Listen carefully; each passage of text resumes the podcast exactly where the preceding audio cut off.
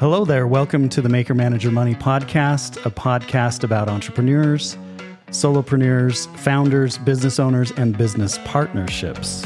From startups to stay-ups, to inspire entrepreneurs to keep going and future entrepreneurs to just start. My name is Kyle Knowles and it's Wednesday evening at Kiln Lehigh. Kiln is the GOAT. They are the Michael Jordan of co-working communities. We're actually in the Maker Room, if you can believe it. So tie that into Maker Manager Money. Today's guest is Scott Robbins, founder of Aspen Press. Scott has been in the printing industry since 1989. He spent his first 8 years in production, then moved into management and sales positions before founding Aspen Press in 2002. Aspen Press first started doing commercial printing, dove into carton packaging, and recently added flexible packaging to its list of capabilities. Aspen Press and Packaging is a G7, FSC/SFI, and GMP certified commercial printing and packaging company occupying a 100,000 square foot building in Salt Lake City, Utah. They are a two-time winner of Utah's Best of State and have been ranked nationwide since 2013 among the top 400 printers in Printing Impression Magazine. Welcome to the Maker Manager Money Podcast, Scott. Thank you, sir, Kyle. Did I get that right? That sounds good. It sounds embarrassing for me, but yeah, that sounds about right. Well, why does it sound embarrassing?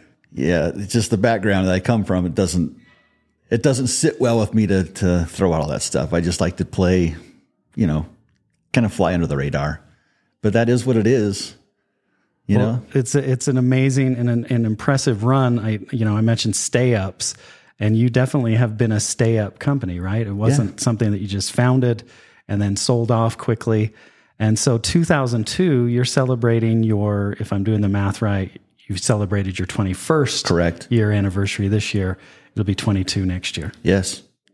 Yeah, we made it. I have some great partners. We've had some that have, come and gone, but the core group of people there that I guess, again, I don't like to talk like this, but that I've assembled, and they've been there, from within weeks or months of me starting things. So without them, without me, without them together working, we wouldn't be where we're at. So I'll give them many accolades for sure.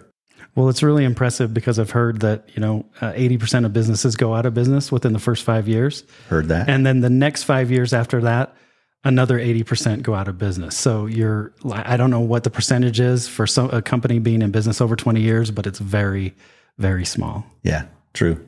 Now, when I started it, it was interesting because a lot of the printers that I was actually a print broker for a while before I started Aspen Press. And a lot of the printers that I worked for, tried to work with back in the day, are gone, long gone. And these were the same guys that said, hey, keep buying good equipment because as soon as you go out of business, then I'm going to buy it cheap. Okay. All right. Let's see how that works for you. But here we are 21 years later. And I think a lot of the guys that have done that are now realtors and, other different, and nothing wrong with that. Just they've gone different directions, I guess is what I'm trying to say. Completely out of the print industry. Yeah. So in Utah, just let's talk about Utah. You're one of the biggest printers, I assume, in Utah. Yeah. How many big printing companies like yours are there just in the state of Utah? I thought about that, just kind of thinking about what to talk about in this meeting. There's not a lot. There's a couple of people that are bigger than me. 100,000 square feet, 120 employees. It's a decent sized printing company at this point. We run 24 hours a day, try to take Sundays off as much as we can. And sometimes we're playing catch up. So, but for the most part, it's 6 days a week. Yeah. And we bang a lot of work out. It sounds like it. I want to get to some of the fun projects that you've started working on recently, but let's just talk about those first 13 years, your journey that culminated in starting your own printing company. And we can even go further back, right? Let's just talk about your childhood. No, let's get there. Lay down on the couch. That's not embarrassing at all. Let's talk about your mom and dad as well. No, but like when you were younger, did you have any kind of entrepreneurial spirit? Did you have a lemonade stand, anything like that? So for me, that was, I had to do that. I'm from a family with not a lot of means, if you will. And so for me to have a lot of, like a second pair of Levi's or a different pair of shoes, I would do little side jobs very young. I sold Tasty Donuts downtown Salt Lake, which is the first and last time I ever got mugged. That was kind of fun as about 11-year-old. I went and bought a curb painting kit so I could walk around and knock on doors and say, hey, do you want your house numbers painted on your curb? I think I charged $3. I would go around constantly to ask if people needed a lawn mowed or, in the winter if they needed their driveway plowed or in the springtime if they wanted their gardens rototilled. And I'd go around and do all that stuff. And I still had a funny story. I did some yard work for, at the time he was the president of Zion's Bank. And, I don't want to name drop, but I just did yard work, cleaned their stables. I had to mow, and it wasn't right the first time, so I got told to do it the other way, so had a nice little pattern to it. And I worked 8 hours that day. And when I was ready to leave, they said, okay, well, here's your $8. I'm like, excuse me? Yeah, $8 for 8 hours of work, and that was hard work. And she goes, well, what do you normally get paid? And I said, well, $3 an hour. Ooh. All right, well, here's $24, but we're probably not going to call you back. Oh, okay. So that was a fun story. But yeah, to go along, that's just what I did. I always tried to find something to do. I worked for the school district and cleaned bathrooms and out of an elementary school for a while. And I worked at Lagoon for 4 years. Loved it. I worked in the arcade for 3 of those. Back in the day, that was amazing. And so I had a lot of friends come in and, I'd open the thing with the key and flap, a few credits on it. And I was a good friend back then. A good friend to have. I bet you had a lot of friends. I did. Yeah. Wow. So let's go back to getting mugged, because I'm very interested in this. So were you working for Tasty Donuts, or would you go buy donuts and then just go resell them? I would actually get in the van with, I can't remember his name, but he owned Tasty Donut. He would have probably a dozen of us, a baker's dozen. He would have a bunch of us in the van, and we would have a cart or little basket filled with half dozen bags. And we would go out and knock on doors at businesses. And I think I was down by like 9th South and 5th West in that area. And there was a tire store there, and I had just gone in there and sold a few bags. And then I was walking down a back street to another place, and 2 guys came up to me with their knives and took my money and took 2 bags of donuts. Wow. And then I got in trouble by the owner of Tasty's because he thought I stole the money. I'm like, dude, check me. I don't have it. But there was a couple of the guys at the tire shop that went running after him, but they didn't catch him. And I learned a lesson. Don't walk down an aisleway in Salt Lake. How old were you at the time? I think I was about 11. Just 11 years old. Yeah. So, and how did you get this gig with Tasty Donuts then? Did he know your family, or? I think it was word of mouth. We knew someone else that was delivering donuts. And so that's how I got involved in that, just by hearing of someone else. And then I said, hey, I can do that. And so he, brought me on, and I did it. That's so cool. Yeah. So how young were you when you started hustling, basically? Boy, mowing yards as soon as I could. So young. I would say 7 or 8 years old. Yeah, yeah. Yeah. Probably maybe 9. Okay. Yeah. And at the time we had a push mower that had the blades that, rotated. Yeah. And so I would go around and ask people, hey, do you have a lawnmower? Can I mow your lawn? Because it was much easier that way. But yeah, just little odds and ends, things like that, which it's always been in my blood. Okay. And your motivation was so that you could have things. You could have extra things. Oh, it was have anything. Okay. In order to have a pair of pants, because I had a pair of 501s, and this allowed me to have 2 pairs. And, I'd wear them for a day or two, wash them, and wear the other ones for a day or two and wash them. It was tough start for sure. And so you were basically charging almost minimum wage. I don't know what minimum wage was back when we were that age. $3.25 or something. $3.25 an hour or something like that. Yeah. And then did you gradually progress then? What was Lagoon paying, for example, in your teenage years? Oh, that's a good question. I don't know. It was minimum wage. It was minimum wage. Yeah. Okay. You never got tips or anything? No. Okay. Well, playing games. Yeah. You got tipped by playing games. Yeah. Nice. We could come in early actually and play games for ourselves for like an hour. So that was super fun. That's awesome. And so were you tracking, like, how did you track your money? Was it just all cash or did you have a bank account?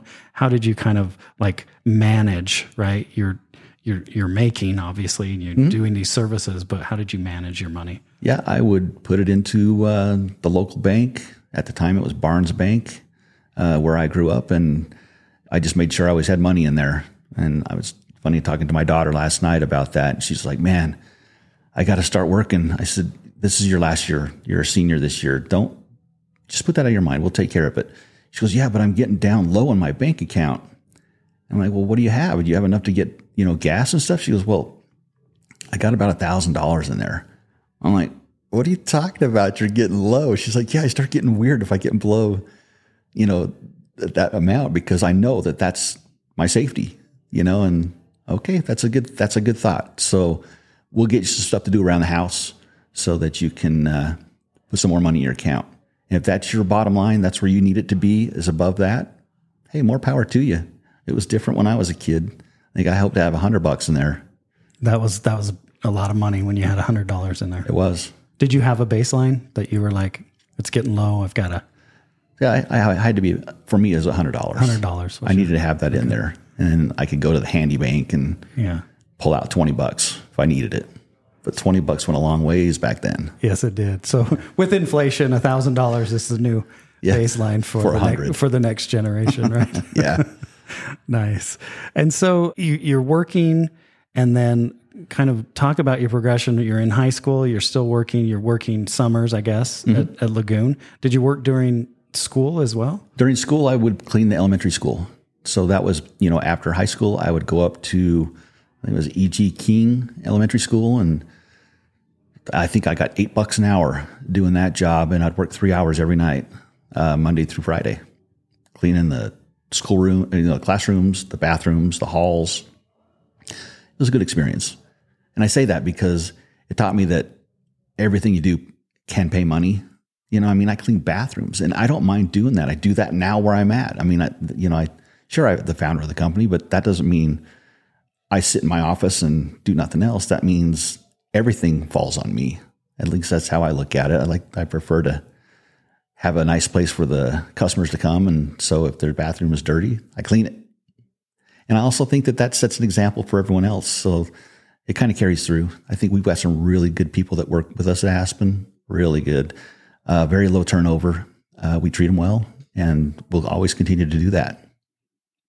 That's a really cool story. So I know you played sports. I did. Yeah.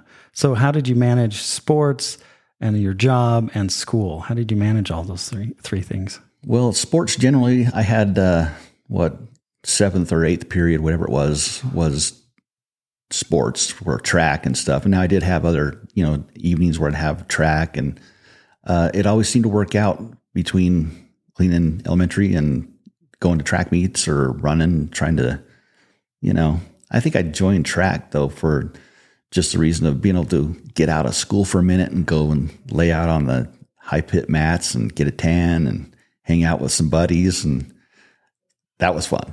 The good old days, right? But, and then I did okay in track. I didn't focus like I should. Now, Kurt Black, the funny thing with him, you had him on before. He's a runner and has always been a runner that I know of. Interesting, you know, when I should be out running, I was in my car going to the mall. And I'm like, hey, look, there goes Kurt, you know, running. So he worked hard to get to where he is. And I'm not saying he's not gifted. He's very gifted.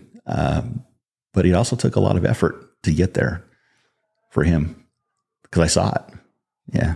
Yeah, he worked really hard. And that just long distance running in general is like, you have to put the miles in, right? Yeah. Yeah, that's the only way to get good at it. It is. Yeah. Okay. So you graduate high school. What's the next step? What's the next evolution of Scott? So the next thing I did, I served a church mission. And I think what I learned on that is how to knock on doors and talk to people. Didn't matter who it was. Didn't matter to me. It was hard at first, sure. But then it turned into, it was actually fun getting to know all the different people. It was just fun. I enjoyed it. The different members of all the different wards. It was an LDS mission, of course. For me, of course, I say that, but you know, a lot of people don't know that. But anyways, church mission for 2 years helped me grow up and learn how to, you know, wake up and get going. My dad's always said his phrase is "get off your butt and do it," and so that's what I've always done. You know, he kind of called it goy body, but to me, I don't like that. It's just get off your butt and do it. So that's what I've done. What is goy body? What is get off your butt and do it? That's it. Literally. Yeah. Nice. So, okay. So you were very hardworking and industrious from a very young age. Yeah. Okay. And you go on a mission. I'm sure you might've had some companions that weren't as hardworking as you. Oh yeah. That happens. Would that be the majority of them? Because I'm just seeing you as this very hardworking. No, not necessarily. I mean, I felt like I was just getting into a groove back then and realized that I could always do more. And I enjoyed doing what I was doing at the time. So if you enjoy it and you make it a game, it goes quick and better. And I think you grow more. If you go and complain constantly, that doesn't help anyone. Especially yourself. Yeah, agreed. Okay, so you come back from your mission, and then this is where the journey begins, right? This is where the 13 years before founding Aspen happens. This is where the fun started. Yeah, let's talk about that. Okay, so when I first got back, I started working working at a pallet yard right there by side of the freeway in Kaysville, Utah, and I was repairing pallets and delivering pallets. Did that for a year and thought this is not going to happen. At the time, what I wanted to do was do that for a while and then go to college. So what I did is I had to get a job because I was getting married, and that's another story altogether. Met my wife at the Bay, March 3rd, March 11th, we were engaged, July 7th, we were married. And that was 30 something years ago now. But anyways, I act quick to what's right, if you will. I knew it. She knew it. Anyways, different story. Okay. So go back to pallet yard, left that and found a job at a printing company as a driver. So I would deliver finished goods. And it was just a little place in Salt Lake City. And the boss saw that I worked hard. So I was a driver for maybe 2 months, and I was happy doing it. It was super chill. I mean, I'd load the truck up, I'd go drive, listen to music, deliver the job, talk to the customers, really enjoyed it. Well, I guess what happened was my boss found, again, like I was working harder than she's ever seen. And so she said, hey, look, I want to teach you how to run a cutter, which is a finishing machine for printing. Did that for a while. Then she goes, nah, I want to have you over here. Let's go learn the cutter or the folder. And so that's where you'd take a large sheet, like a 2840 sheet of paper, and fold it down to a signature form to make a magazine. And then she says, well, let's teach you how to do pre-press. So I did pre-press for a while. And she says, well, I need a nighttime production manager. I'm like, okay. So I was always okay. It was always like, yes, I'll do it. Always. So I did that for a while. Then I got back into the day shift in sales. And that for me was like a fish to water. I did well and started really enjoying that and making decent money. Then some things happened at that place that just, it didn't pan out.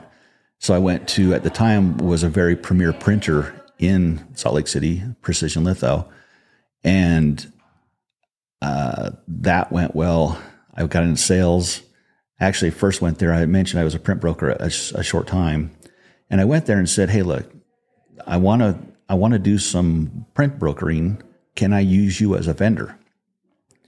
And the owner, he knew me. I had done some like evening work with him as a newlywed. I was working two jobs. So, 12 hours at one, 4 hours at the other. And Precision was that job where I was doing folding and cutting in the evenings. And he said, "Look, Scott, you're a good sales rep. I'd rather you do that for me than have a print broker, a business." And it was Robbins Print Management at the time. And I said, "Okay, the problem is that I'm making good money." And he goes, "Well, what do you need?" And at the time, I'm like, "I don't know, like 60 grand a year." And he goes, "Done. And I'll, here's your desk. Come here, start working. And then I'll pay you 60 grand. And when you get above that in commissions," because I'd get 10% on the jobs back then. The commission was starting to get good, and I'd start selling like around $100,000 a month, but I was getting paid $60,000 a month. So it didn't take long for me to go, "Okay, I'm ready to make the switch." So I made the switch and went straight commission. And after the first year, I was among the top sales reps for that company and worked there for 3 years. And then he kind of started monkeying with the commissions, and he was getting ready to sell his company. So he was trying to keep it all on board so it would be more profitable. So the EBITDA was he'd get a better multiple, all the above. So I was complaining to one of my customers, and he's like, "Why don't you just start your own place?" I'm like, "Ron, I don't have that kind of money.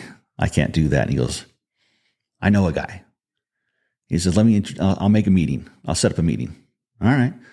So I met with Mark Peterson. And he was the owner of Alpine Securities, downtown Salt Lake, who's previously he's passed away, but he did very well with us. So I met with him, told him my ideas.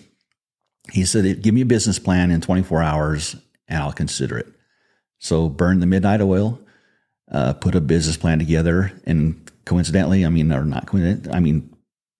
business plan was put together with another guy that I was selling with at Precision, and also the CFO at Precision at the time. We met at the other sales guy's house and put this all together. So it's funny because now that CFO is still with me, and he's our CFO. But he bought in like not long. He's one of the guys not long after I had started the company. And did the other sales rep also join you? Okay. He came on board too, and that didn't pan out. For just different reasons. So we bought him out, but he read the business plan. He liked it. So he's like, "Okay, I can come into this. So what are you putting in?" And I'm like, "I hadn't thought of that." I said, "Well, I'll get a second on my house. I think I can borrow some money from my parents, who at that time had some money, and I guess the rest is history." I came in with that, and he said, "Hey, look, all I want to make sure is that you have skin in the game. Because if you have skin in the game, I know you're going to work hard because you can't lose it." You were correct. So then that's when the foot hit the path and we started going forward. And, first it was 8 guys that were there, and we rented a 24,000 square foot building in Sandy, Utah. And started bringing equipment in. We bought a press, used everything you need for bindery, cutter, folder, stitcher, and pre-press, and then started producing. And it wasn't long before we had another press on the floor and more equipment for bindery. And we were leasing the other half of the building from the people that were in it, kicked them out. Well, they were moving out, so we took it over. I didn't kick them out. We took it over, and then we had continued growth at that point. So we were actually, I feel like I'm talking too much. I'm sorry, but feel free to jump in. I will. Okay. So we ended up in 3 buildings at one time, 4 buildings at another time in that same area. So we called it the Aspen campus. And it was at that time still only like 55,000 square feet, but trying to move things from A to B to C to D building is costly. Was timely. I mean, it cost us a lot of time. So we started looking around. We found 100,000 square feet down off 21st South in Salt Lake City and moved everything into that building. And wow, the efficiencies went through the roof. We bought a new press, put it in first. So now we have 3 Heidelberg presses. One of them is the XL106, which is the latest and greatest Heidelberg press. XL105, which is a UV press, can also do conventional printing, conventional inks, and another CD press that does like heavy board. They all do heavy board, I should say. So we have the 3 presses, full bindery, and then we were doing so much carton packaging for different customers that we approached one of our vendors that we had been using to do the finishing, side of that, where they die cut it, they fold it, and glue it, and asked if they would sell to us. And we couldn't get to a good price for us because half of the business that he had was our business. So he wanted us to basically buy his company for the work that we were sending there. So it didn't make sense. But then I got to tell you, so this is true for us, for our company. The stars aligned, and it happened quite often over the 21 years. And another company went out of business, and he sold his equipment to another company in town. And that company started to liquidate. They only wanted a portion of the business. They wanted the digital side, which I don't really do anymore. They wanted the digital side. And so they had carton packaging equipment, and they had presses. But what he told his broker that was selling the equipment, sell it to anyone except someone here in the valley, in Salt Lake Valley. So we contacted our broker that we've bought stuff for before in North Carolina. He contacted another broker in Atlanta who made the offer for the equipment in Salt Lake. They accepted the offer. We sent a truck over, moved it down 30 minutes down south, and we started running our own packaging equipment at that time. That was fun. That was actually a lot of fun. So you were able to get it anyway. Had a broker in Atlanta. Yeah. Broker the deal. Yeah. Yeah. Nice. So we got the equipment. So let's talk. You've compressed like 21 years and maybe even the 13 years into just close seconds, basically. Close, but I want to go back. So when you meet your wife at the bay, are you driving truck or are you a salesperson at that point? At that time, I was working at the pallet yard. Okay, so that was just the early days. It was. She knew you when you were basically putting pallets together. Yeah. Fixing pallets. Yeah. Okay. So you meet her. I gotta get the story out because I thought my marriage was fast, but yours was even faster. So let's start with you meet her at the bay. What happens? All right. Love at first sight, something, right? It was fun. I was going to the bay after the mission, enjoyed it. It was fun. I just like to go let my hair down. We'd go down into the new age room and listen to, Depeche Mode and Oingo Boingo and a lot of the older stuff, right?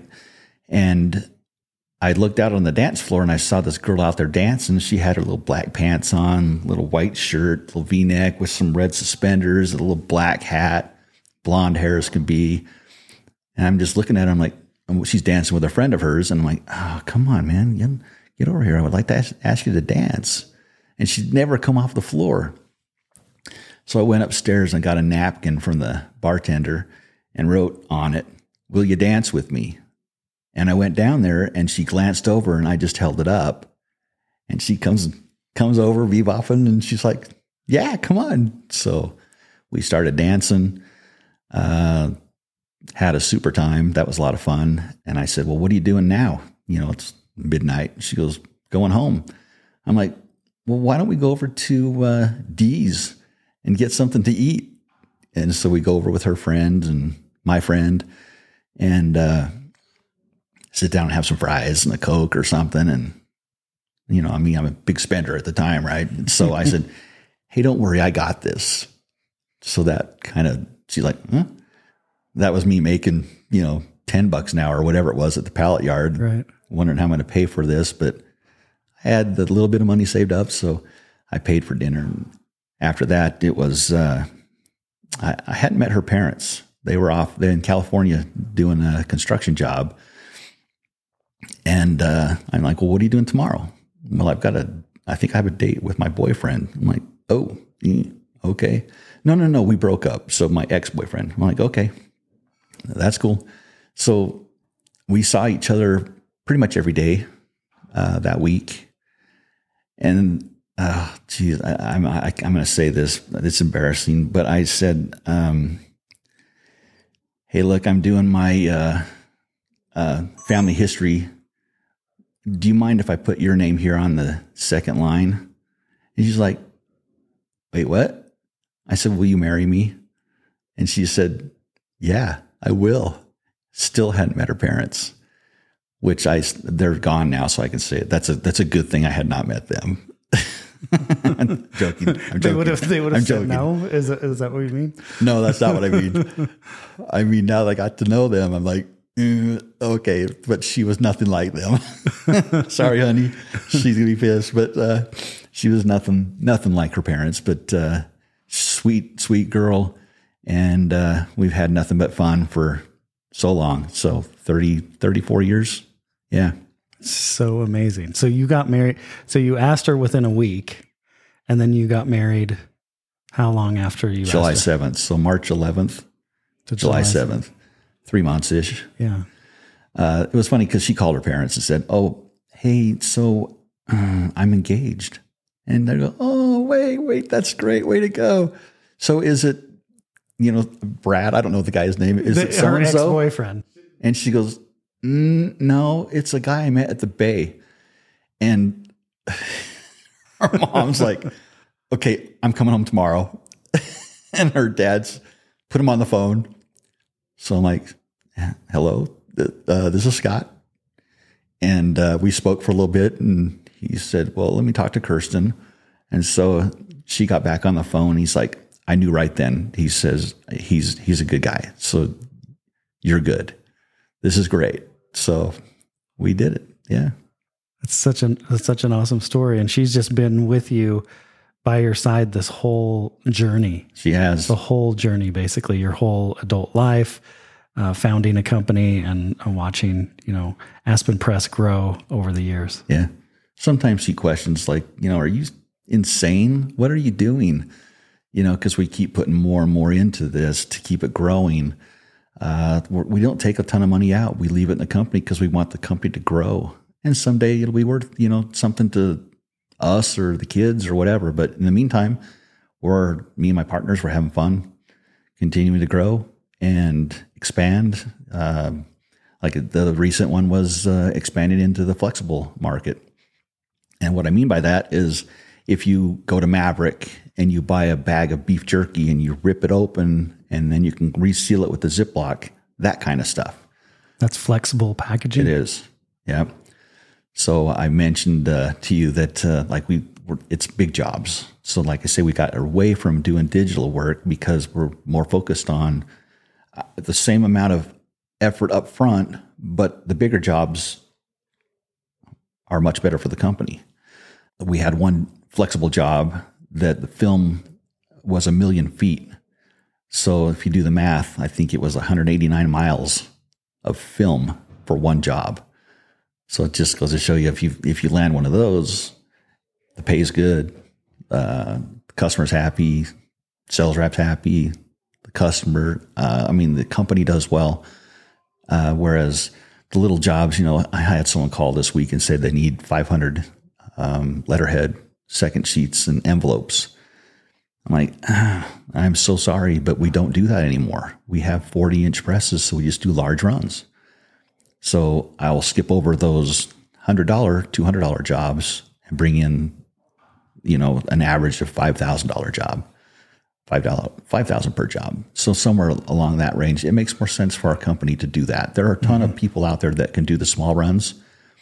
So, even at one point we got into banners, doing signs, things like that, because we bought a company and that was part of their resource that they had, that they produced. But I tell you, people could put those printers in their garage. So we were printing against people that just have a full-time job and they did this as a hobby is a couple extra bucks. So we got out of that quickly. Didn't make sense to stay in that market. Because they didn't have any your competitors didn't have any overhead. So right. It was really just a price play. Or employees for that matter. Yeah. Okay. Well, let's go back to flexible packaging. How long have you been in flexible packaging? Is it called flexible packaging? It is. That right? Okay. You got it right. How long have you been in that? It's 2 to 3 years. We've been doing it now.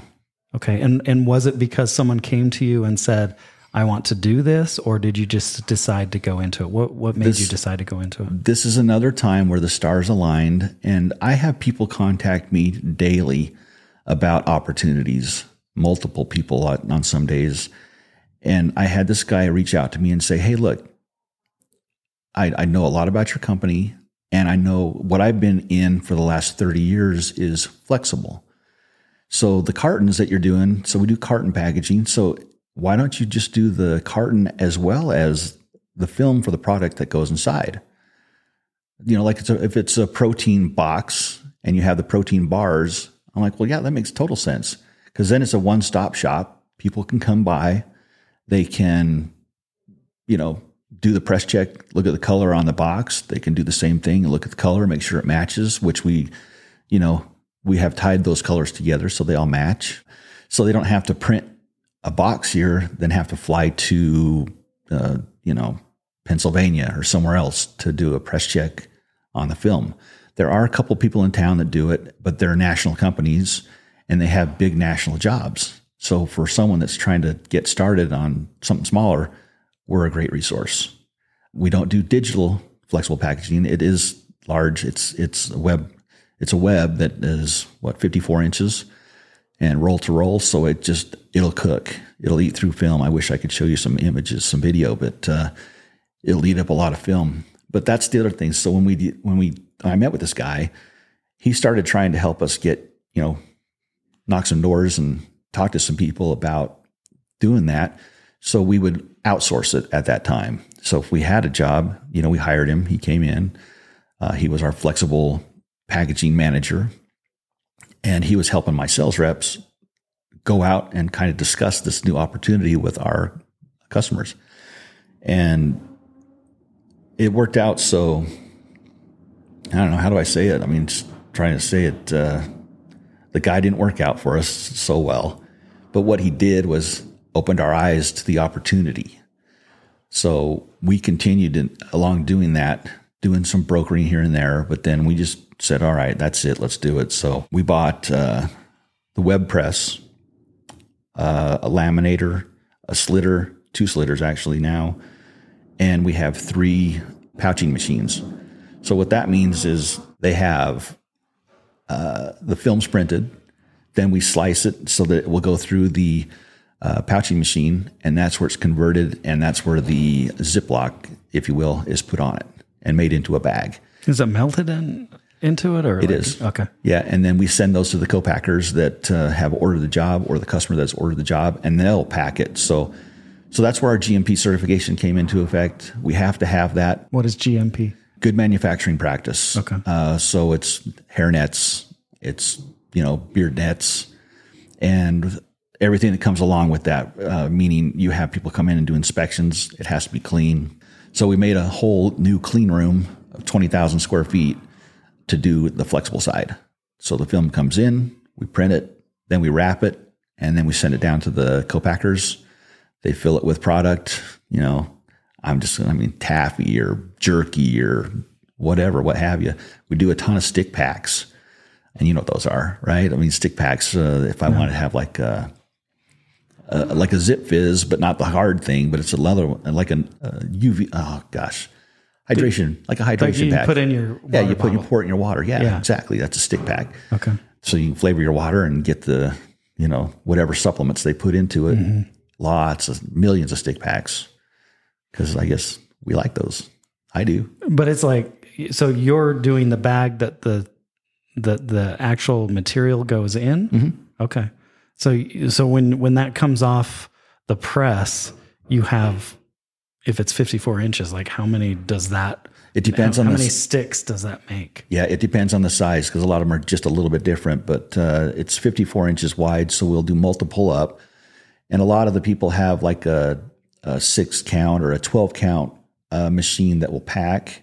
So then that would mean we would send them the film in 6 or 12, you know, per, that's where the slitters come into effect, is we'll slit the film and give it to them how they want it and how their machine will run it. So like I say, we don't do the packing ourselves. We don't have to worry about the product. We don't have to do all that fun stuff. Fortunately, that's a whole new animal.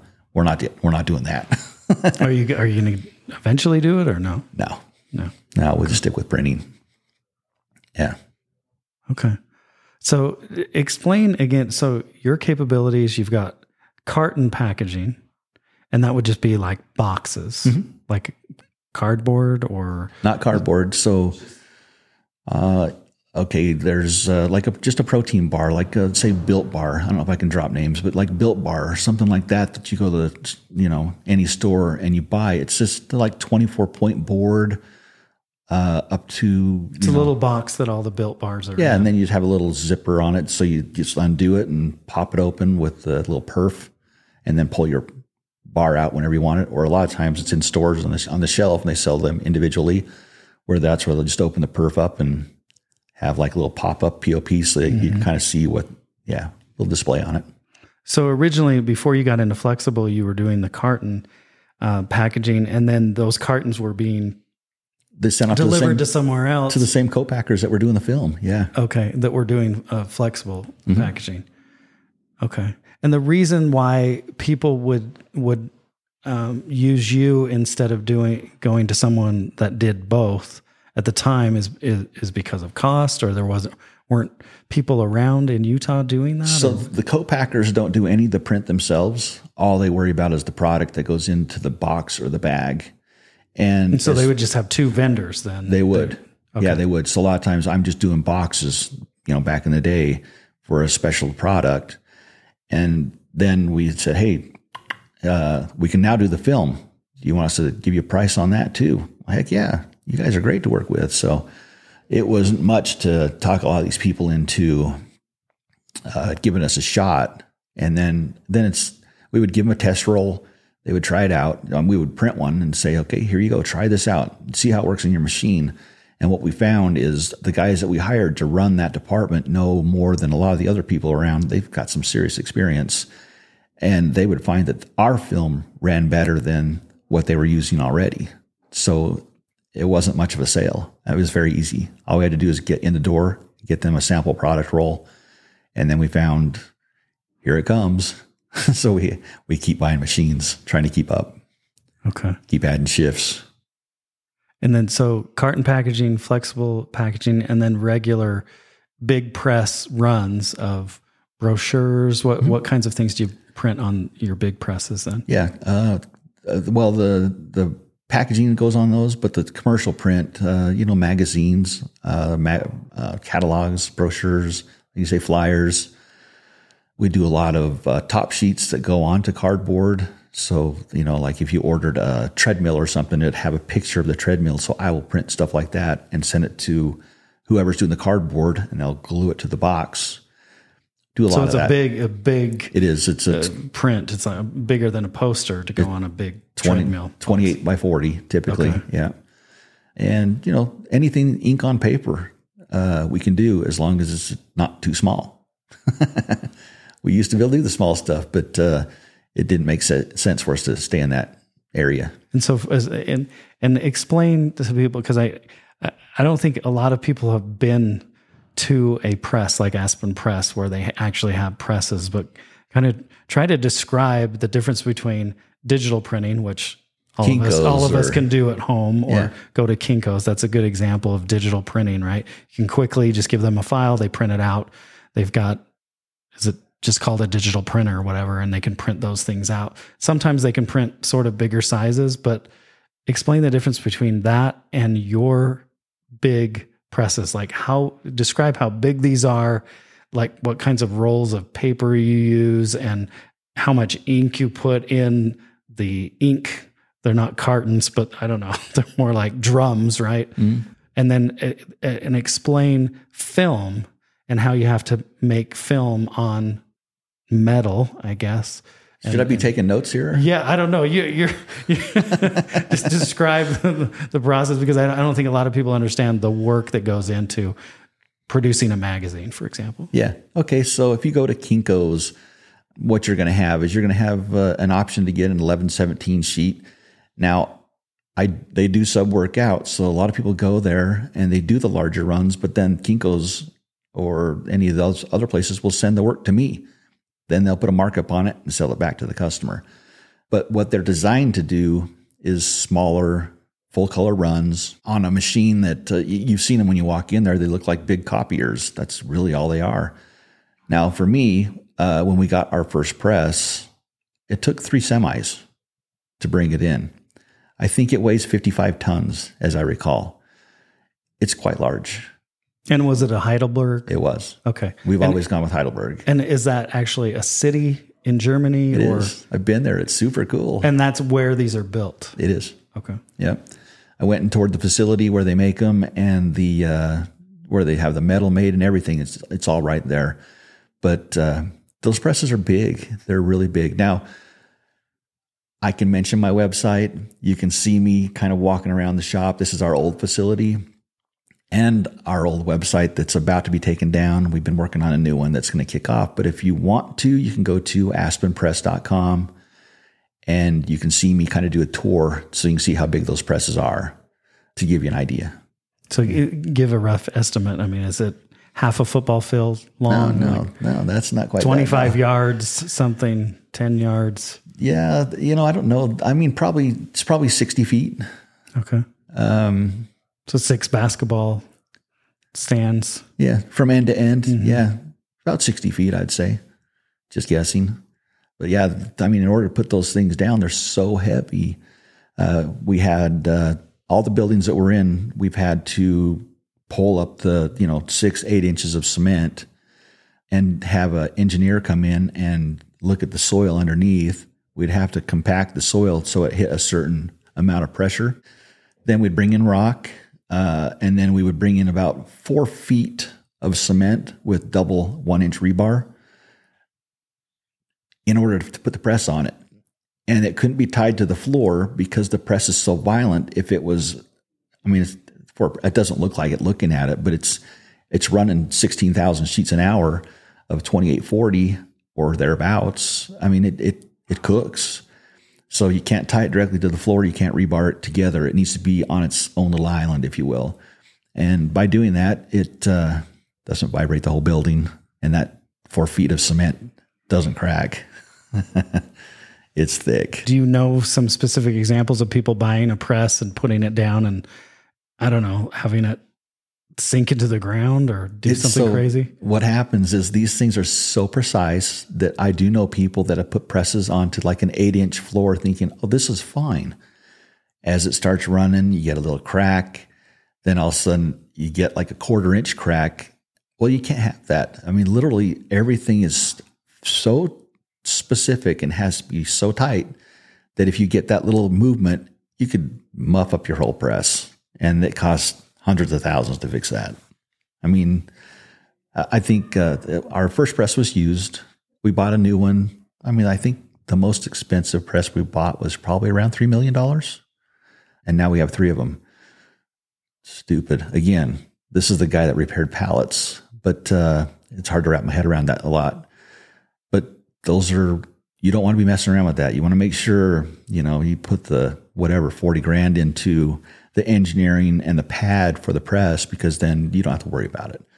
But if you put it on that floor, that's all your risk. You'll have to sign waivers from Heidelberg that, no, we're good with this floor, because they're not going to come in and fix it. They'll come in and fix it. But it's going to cost you a lot of money. A lot. Okay. And so you have this 60-foot press, and it's super heavy because it's made out of metal, mm-hmm. and it's got a lot of moving parts. And then you put, in order to, for example, do a magazine on these large sheets of paper, you have to create film.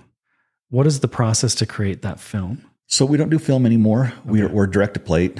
Okay. So we still do the pre-press, and then we'll send a digital proof to the customer and then a hard proof for color And that's where the G7 comes into the picture here, is the G7 matches color from here to New York on other presses that are G7 certified. So if we have a product that's going into like Home Depot, it's a very specific orange, you know, a PMS color that you use for that.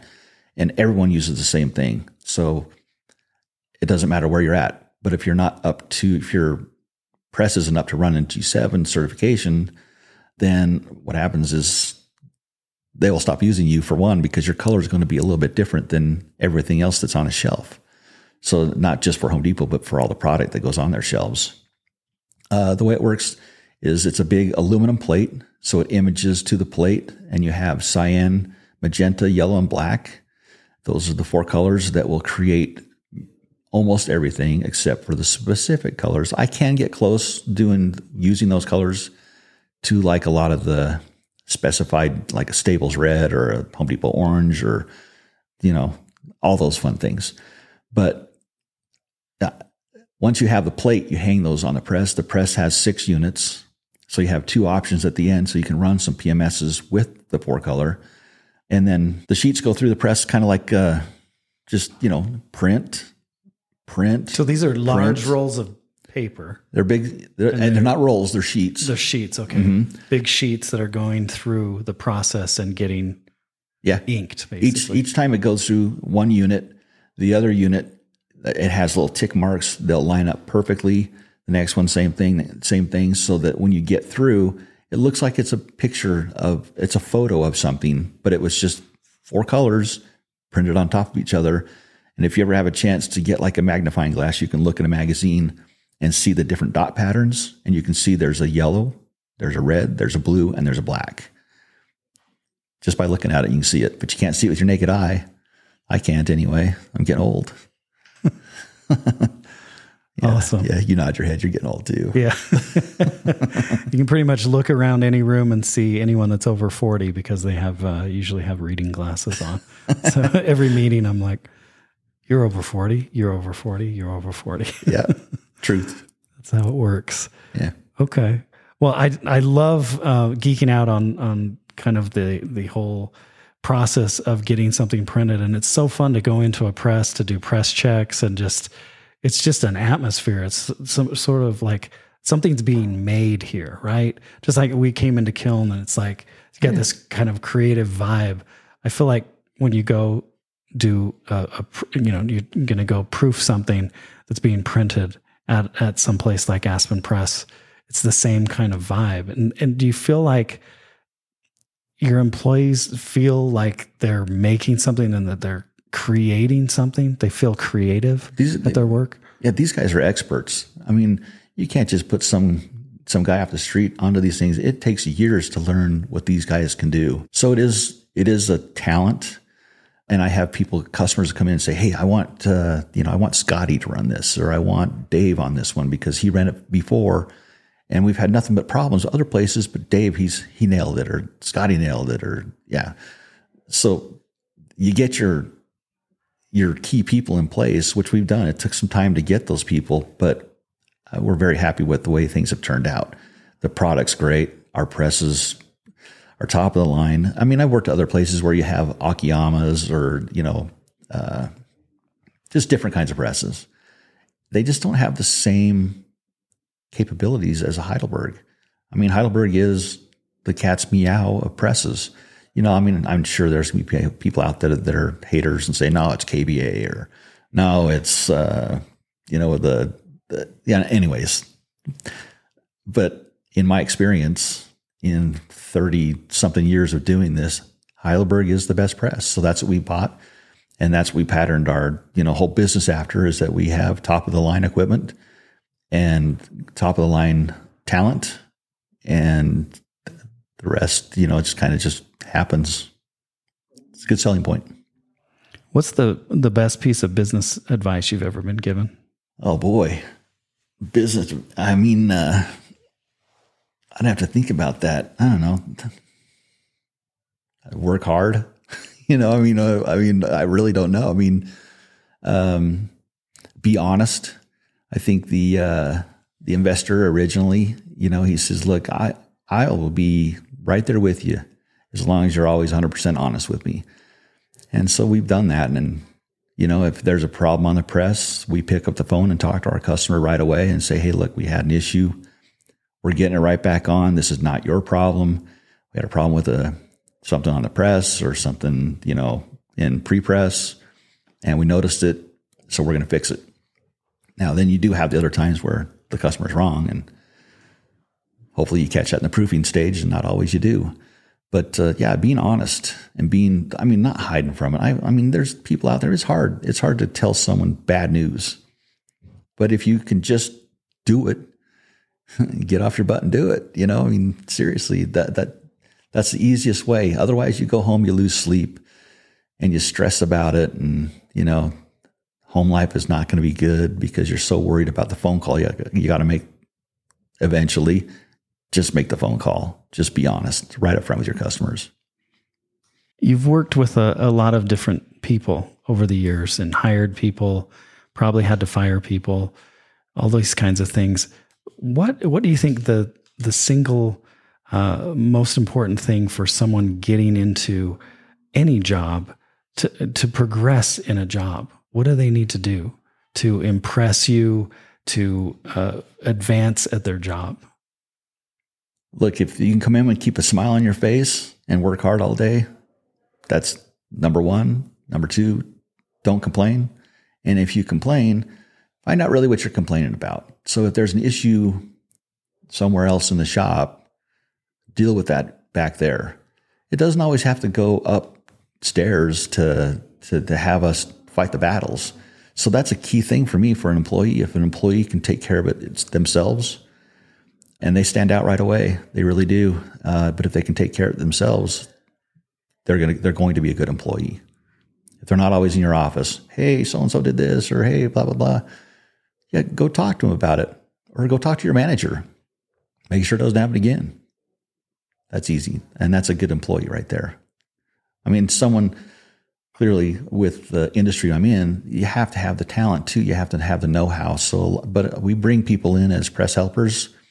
And we have other, you know, lead pressmen that teach them and have taught them over the years, and they will continue to move up. Eventually they will be the pressmen, and they have been in the past.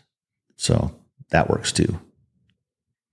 I love what you said earlier about a customer saying, I know a guy. And I've heard recently it's said, and it's actually, I found out today it was a book. It's a book title that your network is your net worth. Can you talk about that a little bit, about over the years, how knowing someone really helped either open doors? I know someone knowing someone helped you get started to found Aspen Press, but how has that played out throughout your career? I would say, I guess to answer that, we have good, happy customers. And from that come a lot of referrals. So we have, hey, I need you to call my buddy over here. He's got a magazine he needs to get done right away. So we'll step up and get it done for him right away. But yeah, a lot of word of mouth, a lot of stuff like that happens. For me personally, just trying to think of, you know, going to that investor. For a long, long time, we would sit down as a management team after work and discuss how the day went. And we would just bounce ideas around, and that was crucial in the beginning because we took care of things. If there was a problem, and we've had to let people go, unfortunately, but some people don't fit the mold and they'd prefer to sit on their phone, you know, and play games on it and then wait for someone to call. Or it's like, that's not what this is. I guess I learned that at Lagoon. I had a good manager, and what he taught me was, hey, if I come around, I don't want to see you swinging the keys for the machines. If you're helping someone, that's great. If you're not, grab a bottle of Windex, pick up a broom, just look busy. If you look busy when I'm there, I'm happy. So I'm the same way. I hate to see people, you know, milling around when there's things that can get done. And if we can all work together and get those things done, I don't know how this got to that, but anyways, then it's less work for someone else at the end and it's done. Okay, What were we saying? We were talking about other people. Yeah. No, I love it. I think it's really good advice for people. And we're running out of time. I wanted to ask you just a few more questions, and then I've got a lightning round set of questions too. So what do you feel like your superpower is? I mean, I would say just from the outside looking in, it's hard work, but do you feel like you have some kind of superpower, some kind of super talent that you bring to the table at Aspen? I used to. It was waking up at 4 a.m. and going to work and picking up another job at 4 p.m. and working until 9 o'clock, and then doing the same thing the next day. It's just amount of effort you put in is the amount of, whatever you're going to get back, whether it's good or bad. If I put in a lot of good effort, a lot of good things happen. If I go to work and all I'm doing is picking up a broom, we have a clean place. That's it. Yeah. Hope that helps.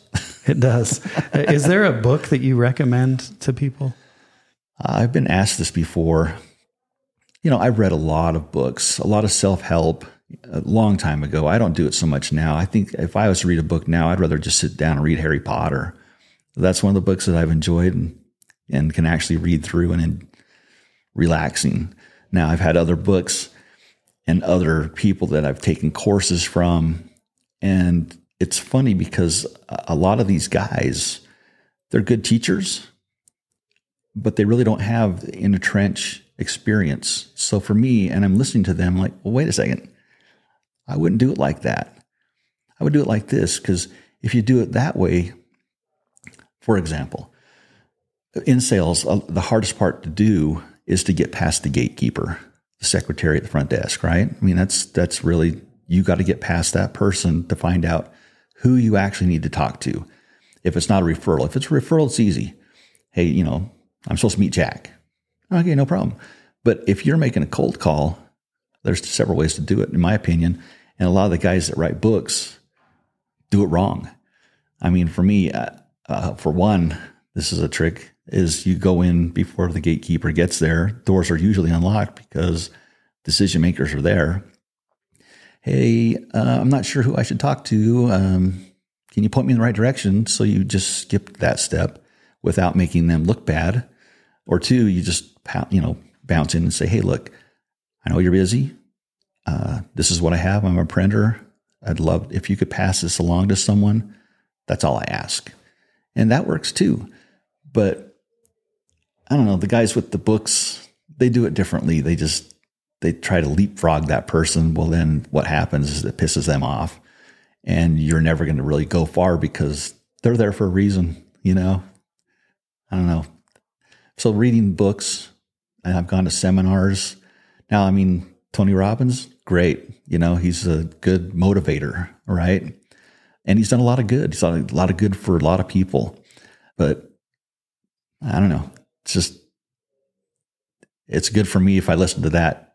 Then I go out and hit the road and knock on a lot of doors. But yeah, I hope that I don't know how else to answer that. Well, you learned by doing. Yeah. So school of hard knocks, working hard. That's how you learned how to build a business. True. It's amazing. It's an amazing story. So here's a lightning round set of questions for you. Oh, boy. Scott, I think you know these are coming because you've listened to a couple of podcasts, but what's your favorite candy bar? Oh, Milky Way. Favorite music artist? I like the 80s stuff. As far as artists, probably Pet Shop Boys. That's a go-to for me. And more recently, I enjoyed Coldplay quite a bit. So from the 80s, the new wave stuff that you were listening to when you first. So if I get in my car, when you first met your wife, if I get in my car, it's Alt Nation, it's 80s, or it's chill. I like chill. Sometimes after a day of work, that's a good one to listen to. Love Alt Nation. Yeah. Favorite cereal? Cinnamon Toast Crunch. Isn't that everyone's? I think it's been mentioned before on the podcast. Mac or PC? Mac. Google or Microsoft? Microsoft. Dogs or cats? Yeah, I have one of each. I prefer the dog. Cat's pretty cool too. She's fun to tease. Phantom or Les Mis? Phantom. Phantom for me. What's something that most people don't know about you? Well, I guess that they don't know, they don't need to know. But gosh, that's a good question. I like cars. I've had a few. If you name a car, I probably had it because that's something I enjoy. I also enjoy collecting sneakers. A lot of people don't know that. If you work closely with me, you do. But yeah, like basketball sneakers, like Jordans, LeBron, Penny. You know, those kinds of things. Just stick in my closet. I got way more than I need. What's the favorite car you've ever owned? Gosh. Okay. You help me out here because they've been a lot of fun. I'm driving the Audi RS5 right now, which is really fun. Had a GTR and that was fun. I think the funnest car I've ever had was a Challenger Hellcat Red Eye. Tickling 800 horsepower, and I had that one going on a closed course, 201 miles an hour. Wow. That was fun. I'll show you a video after if you'd like to see it. I want to see it. Is it on YouTube? Can we share it with the audience? You know what? I think I did put it on there at one point, but I probably took it off. Okay. You didn't want anyone knocking on your door. No. All right. Well, thank you, Scott, for being so generous with your time. I've learned a lot from our discussion. Your entrepreneurial journey is just amazing. And I loved hearing about how hard you've worked your whole life. I guess my last question for you would be, what's next for you and Aspen Press? And over the next 10 to 20 years, what does that look like for you? I think we're just going to keep going ahead. At a certain point, recently, so I was the CEO for the first 20 years of the company. January of this year, I asked my longtime friend and business partner, Mark Mandel, to take the reins. And I think he's done and is doing an amazing job. It's things that he just does just a little bit different than how I did. But because of that, it's allowed me to have more time. So I'm out meeting with sales reps again, going out and meeting customers. I have some of my own customers now that I'm trying to build some sales again. And it's less stressful that way. Sure, I still own a lot of the company. Yeah, the lion's share of the company. But it's fun to see what Mark's going to do. I can't wait to see what he's going to do. But I guess answering your question, I'll probably stay involved, but just slow down a little bit, and someday I'll probably say, okay, guys, I'm going to come in 4 days a week. We'll figure it out as we go along. Yeah, that's it. But you're still planning on working. Oh yeah, as much as you can over the next 10 years. I still enjoy it. Yeah, that's awesome. Still enjoy it. Still enjoy meeting with all the fun people down there. That's really cool. So again, Scott, thank you for being generous with your time. And I wish you so much continued success in the coming years with all your personal stuff on the side. I hope you can break 210 miles an hour at some point. But I also, hope that Aspen Press continues to grow and you keep enjoying your job. No, I appreciate that. And Kyle, it's fun to see you be successful as well. It's fun to be, I've seen you do several things through the years, and it's fun to see you keep growing too. So keep going.